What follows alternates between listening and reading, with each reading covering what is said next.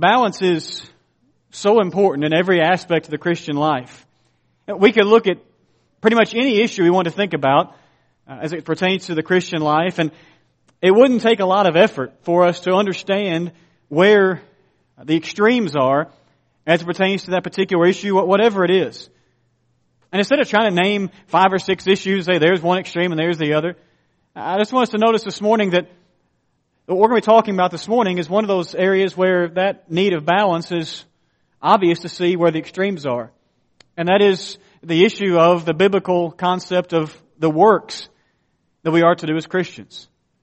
There are some who would say, well, there's absolutely nothing we can possibly do. God's already saved us. There's nothing we can do. So what's really the point of doing any Christian work whatsoever? On the other end of the spectrum are those who would say, well, you have to pile up all the good works you possibly can, and maybe then, just maybe, uh, God, God will save us. We'll look at that again in, in just a moment, those two extreme, extremes. But as usually is the case, the truth is found somewhere in the middle.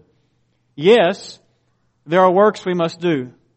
No, we can never do enough to earn or to warrant our way into heaven.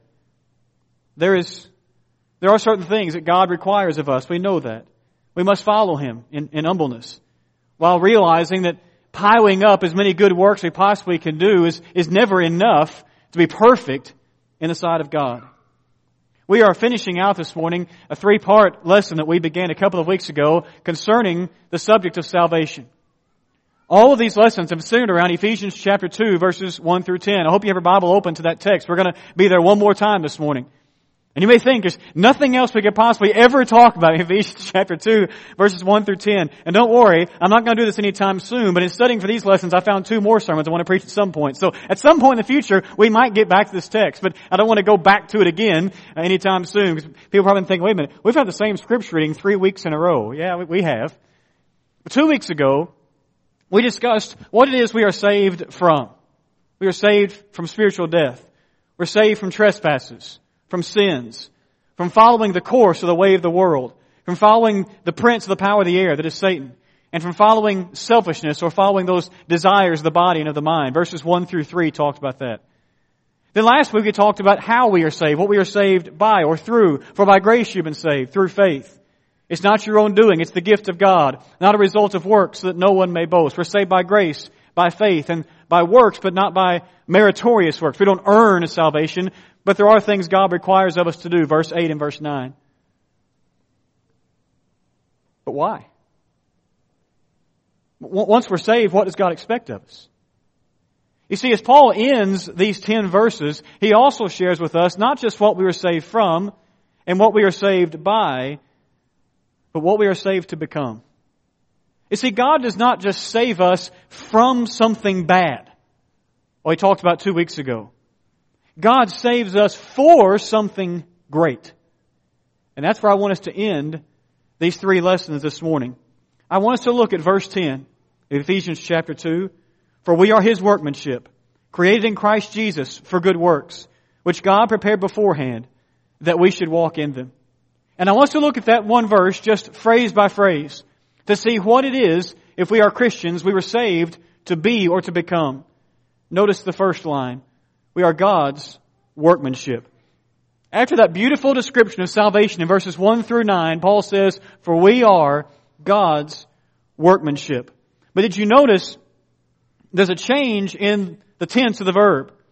You were dead, verse 1, past tense. God made you alive, past tense, verse 5. You are God's workmanship. This is an ongoing thing, and that's going to be a theme throughout the entirety of this lesson. If you look back up at what we were saved from, we look at Paul's extended description of salvation in verses 4 through 9, and then you see you are God's workmanship. The original word here is a Greek word that you may actually know, because it's the word poema. It's the word from which we get our word poem. And what Paul was saying is, you are God's masterpiece. If you allow God to save you through the blood of Christ, that is God's masterpiece. Sometimes we look at the creation around us and we see the vastness of the stars, the vastness of the universe. We see the, the amazing complexity of our cells and, and all these inner working things. We go, that has to be God's masterpiece. And certainly creation is a masterpiece. But what Paul is saying in Ephesians chapter 2 and verse 10 is as amazing as that is, salvation is ultimately God's masterpiece. One who has been saved from death and made alive again through Christ. That, in many ways, is God's greatest work. But notice, we are God's workmanship. We are His masterpiece, His poem. And that ties back to the last verse, verse 9, where we're told that we're saved not as a result of works, so that no one may boast. As we mentioned last week, some look at that and say, see, there, there's no works in salvation. Paul said that exactly. It's not exactly what he said though. What Paul said was, there are no works we could have done that we could boast about. We cannot brag about our salvation. Because here Paul says there are works we must do, and that makes us God's masterpiece. If you think about the plan of salvation, what Paul was really saying is there is nothing along that plan of salvation, no step in that plan of salvation about which I can brag. I mean, just think through it. I, I have faith in God. Look how wonderful I am. That doesn't even make sense. Because when I fully understand God, there's a certain amount of humility that comes along with that faith. When it comes to repentance, I must repent of sin. I've repented of sin. Look how wonderful. No, that doesn't make sense either. Because I'm repenting of sin. I'm saying that I have made mistakes. I have been sinful. I have been wrong in the eyes of God. There's nothing to brag about when it comes to that. When I confess Christ, look how wonderful I know because I'm confessing Christ as Savior and Lord. In other words, I'm saying I could never do this of my own accord. And even the act of baptism, where one is immersed for the forgiveness of his or her sins, there's nothing to brag about there. We're, we're thankful for it. We're proud of it in, in, a good way, but we're not, we don't brag about, it. look what I have done. No, because it's the ultimate sign of submission that we're baptized for the forgiveness of our sins. But once a person has submitted to that plan of God, he or she becomes God's masterpiece. Because that person has fully put his or her trust in the way of God. What were we created for? We were created, we were saved to be God's workmanship. But Paul then goes on to say that that happens when we are created in Christ Jesus. The masterpiece is only possible because of Jesus Christ. And so Paul turns our, attention there. God's saving work was accomplished through the death, the burial, the resurrection of Jesus. And so God creates or really recreates His masterpiece through that same work. The word translated created there means just that. You could also, in your Bible, if you want to, right off to the side, that the word could also mean a molding or a forming of something. It implies a lot of things, but I want to make just one point of application here. And that is, if there is a creation, if there is a molding, if there is a forming that occurs when I am saved from sin, then by implication we know that something is different about that person. Something has changed in that person's life. It could be someone who is the vilest sinner we could ever think of, and yet somehow they come to a saving knowledge of God and they obey Him. We say, well, obviously there. Or it could be someone who, who was, as we say, raised in the church and they're, they're a good boy, they're a good girl, but somewhere along the line they realize they need to be saved. Something changes about that person. And that's why Paul would say in Romans chapter 6 and verse 4 that we rise to walk in newness of life. He does not say you rise to walk in sameness of life. There's something new. What is it that's new? Well, we could give a lot of specifics if we wanted to. We could make a long list if we wanted to. But really, what changes is one simple thing. I am now fully submissive to the Lord. That's really what changes. All the way back up in verse 2 of Ephesians chapter 2, Paul said that when one was outside of Christ, that person followed the course or the way of the world. In verse 3, he wrote about how we follow the desires of the flesh and the mind. We carry those things out. In other words, we were not submissive to God. We might have followed God sometimes. We, we might have thought about following God, but we were not fully submissive. And yet when I become a Christian, that's what changes. I no longer am living for self. I'm no longer following the course of the world. I am created new in Christ Jesus. Something is new about me. And that newness is who I follow. It's no longer me. It's certainly no longer Satan. It's the sovereign God. We become His workmanship in Christ Jesus. But of course, a good question to ask is, when does that happen? When, when, when does this in Christ Jesus happen? Aren't you glad that the Bible is its own best commentary? I mean, I can stand here and tell you, well, I think it might happen here. If you just do that, I, I hope it happens. But in your copy of God's Word, you can probably turn back towards the front one or maybe two pages and have the answer. Because the same author, Paul, in the book of Galatians in chapter 3 and verse 27 gives us the answer. He said, For as many of you as were baptized into Christ have put on Christ. We're baptized where? Into Christ. Tie that back to Ephesians chapter 2 and verse 10. How do we become Paul's masterpiece? You are created in Christ Jesus. Where am I created in Christ Jesus? I'm baptized into Christ. And someone says, see there I knew. He's going to work baptism into this sermon somehow. And doesn't he know that's a work? No, it isn't. In the act of baptism, I am saying, in a physical sense, someone else placed me under the water. But in a much deeper sense, I am saying, God, take my sins away. It is not a work. It is an active, or excuse me, a passive activity. It is something I allow to be done to me because I trust in God. It implies exactly what we're talking about. And that's the idea of submission.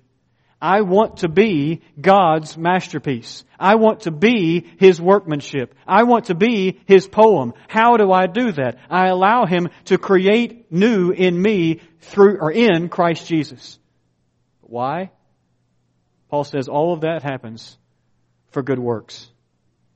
Paul does not make, does not say that we're Christians to be nothing, to do nothing. Remember I told you a moment ago to keep the idea of the masterpiece and the poem in mind? Those two words. You are God's workmanship, His poema, His poem, His masterpiece. Here's why I want you to keep those two concepts in mind. God does not make us an artistic masterpiece to hang on the wall of a museum. God makes us a poem to be read to the world. God creates within us the need to do good works. It is our purpose to walk in good works. Now, does that mean that we're teaching some kind of works salvation? Well, it depends on what you mean when you ask that. If you mean, can I do enough good works to earn salvation? Well, the answer is obviously and biblically no. We could never do enough because one false step puts us out of perfection, which means there's no hope if that's what we believe.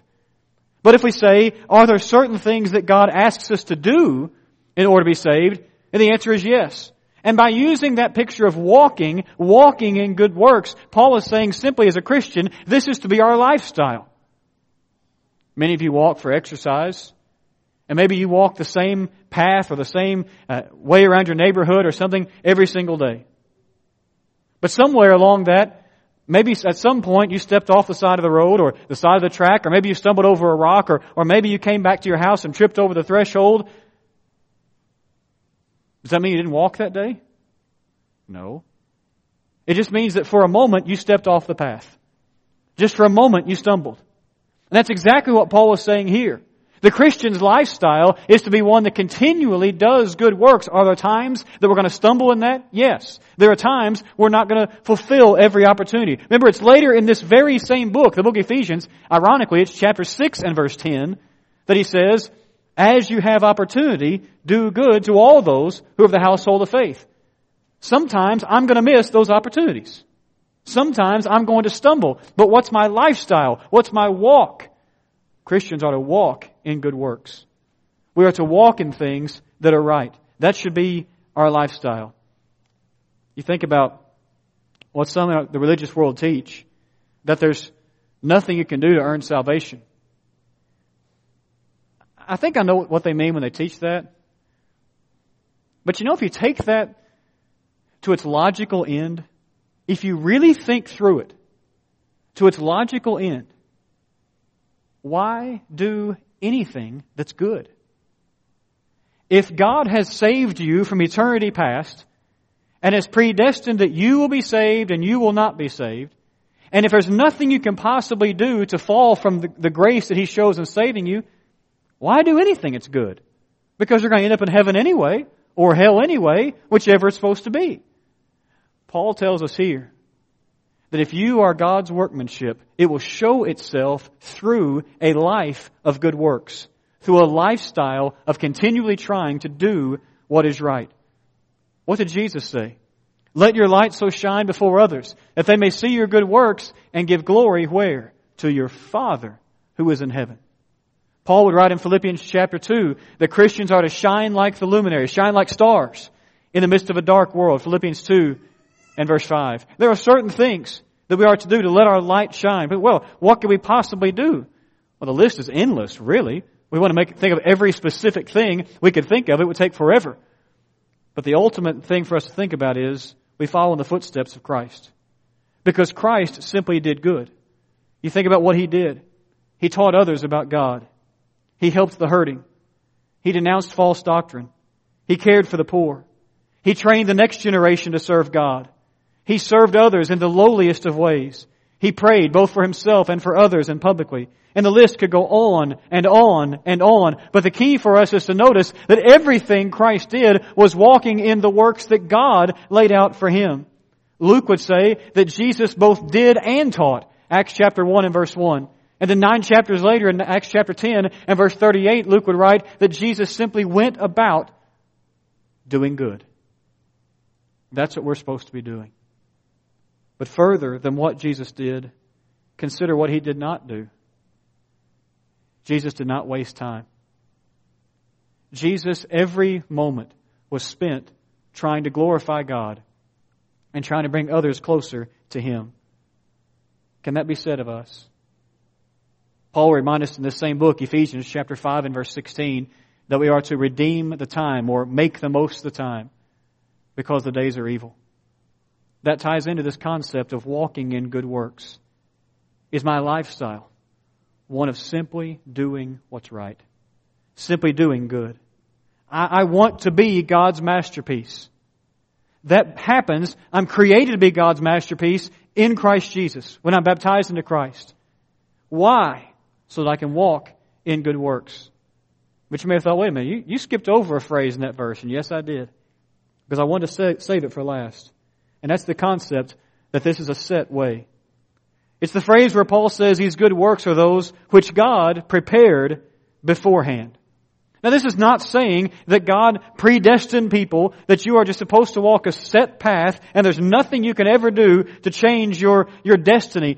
God gave us the, the idea of choice. He gave us the will to choose. What Paul is simply saying is that there are works that God has set out to do for His people. In other words, He has said that His people will be workers of good works, of good things. And that will be the way it is for all time. Johnson in his People's New Testament put it very simply. He said, it is God's ordination that all who believe the gospel and are saved should practice good works. That's all Paul is saying here. Is if I'm going to be God's masterpiece from eternity past, God said, the people who follow me are the ones who are doing good. That's all it means. In other words, God has never called people to lazy living. He has always had a plan in place for His people to have things to do that honor Him and shine His light in the world. By the way, I think this is one concept that should make us even more thankful that we live in New Testament times even more than Old Testament times. Because in Old Testament times, most of that is seen in what we know from things like sacrifices and offerings and tithings and all those just minutia that they, they had to follow to follow the 600 and whatever it is, 13 or whatever laws that are found in the law of Moses. Are there still certain things we must do as Christians? Absolutely. But what God has told us now simply is, you walk in good works. You know what it is to do good. It, within each one of us, we know what it is to help others. We know what it is to, to honor God. We know what it is that brings Him glory. Just go do it.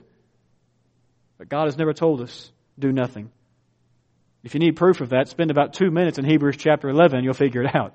People like Abraham, we studied in my Bible class this morning. People like Noah, Moses, Rahab, those who walked around the walls of Jericho, and on and on and on. Every time through that chapter, there are remarkable results. But every description begins that little two word phrase, by faith. By the faith in God, these people did these things. God gave the victory, there's no doubt about that. But these people had to do their part because God does not look kindly upon laziness. James put it this way you see that a person is justified by works and not by faith alone. And then he said in, in, chapter 2 verse 26, For as the body apart from the spirit is dead, so also faith apart from works is dead. What is it that God has in place for us to do? What is it that he put in place beforehand as Paul wrote it? Tie all of this together. Tie Ephesians 2, 1 through 10 together and you have the answer. Whatever it is that brings us out of death, trespasses, and sins, verses 1 and 2.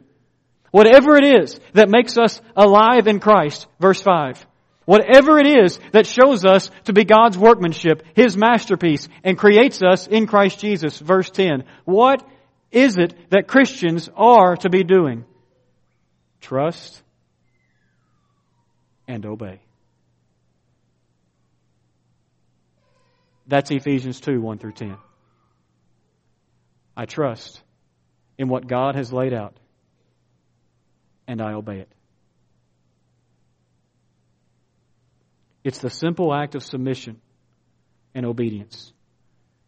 Because when I submit to God's will and obey even when I might not understand, I'm showing my faith through actions that God has been working out through all the ages and I'm showing my trust in Him and in His plan by simply submitting to what He has said is necessary. You know, quite often we reduce the Christian life to nothing more than checklists. Uh, there's a couple easy ways to see that. You think about the plan of salvation. I, have listened to a sermon or I've, I've read the Bible a little bit, so I've heard. Check. And then I, I see those other things. Faith, repentance, confession, baptism, check, check, check, check. I check off those five things, therefore I'm good. Are those things essential? Absolutely. They're necessary. There's no doubt about that. You, think about what we do in worship. We, we eat the Lord's Supper. We give, we sing, we pray, we study the Bible. Check, check, check, check, check. I've done all five of those things, therefore God must be pleased. Are those things essential? Absolutely. They're necessary. But God has never asked His people in New Testament times simply to check things off a list. What God has asked us to do is to do all of those things ultimately to His glory because they are simply a part of walking in good works. They are doing all that God would have us to do out of an attitude that says, I am going to do everything that God would have me do. And here's why I point that out. Sometimes we can take that checklist mindset even into our everyday Christian living. I sort of come up with, well, I mean, there's five steps to the plan of salvation and five acts of worship. So maybe I come up with five things that I'm supposed to do every day. And if I do those five things, then, then God must be pleased with me. But the problem with that is, too often, we set the bar about this high. I'll, I'll make sure I don't kill anybody today. I haven't cheated my wife today. I didn't lie to anybody today. I prayed at breakfast. And I said hello to that person who's a jerk to me next, next door. Therefore, God's pleased with me. Folks, Christianity is more than checking some things off a list.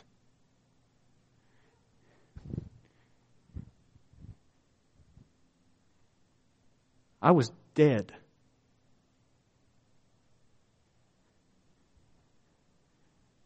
But God made me alive. And so every day I'm going to walk in good works. I'm not going to check things off a list. I'm going to do whatever I can to honor what God has done by what I am.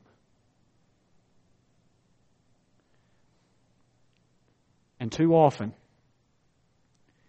it's very easy for us to see, or to say, excuse me, well, God made me his masterpiece. And so, figuratively speaking,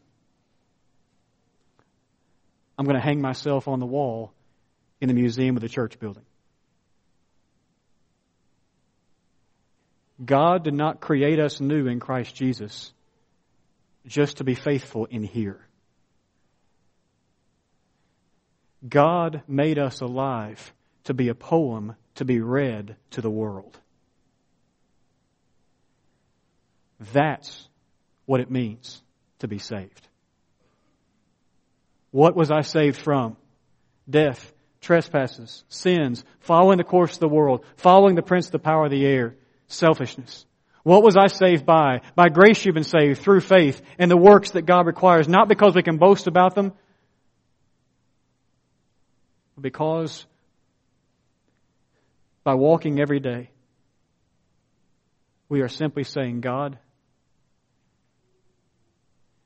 I can't believe you would do this for me. I can't believe you would make a dead man live. I can't believe you would take one who was selfish and make her submissive.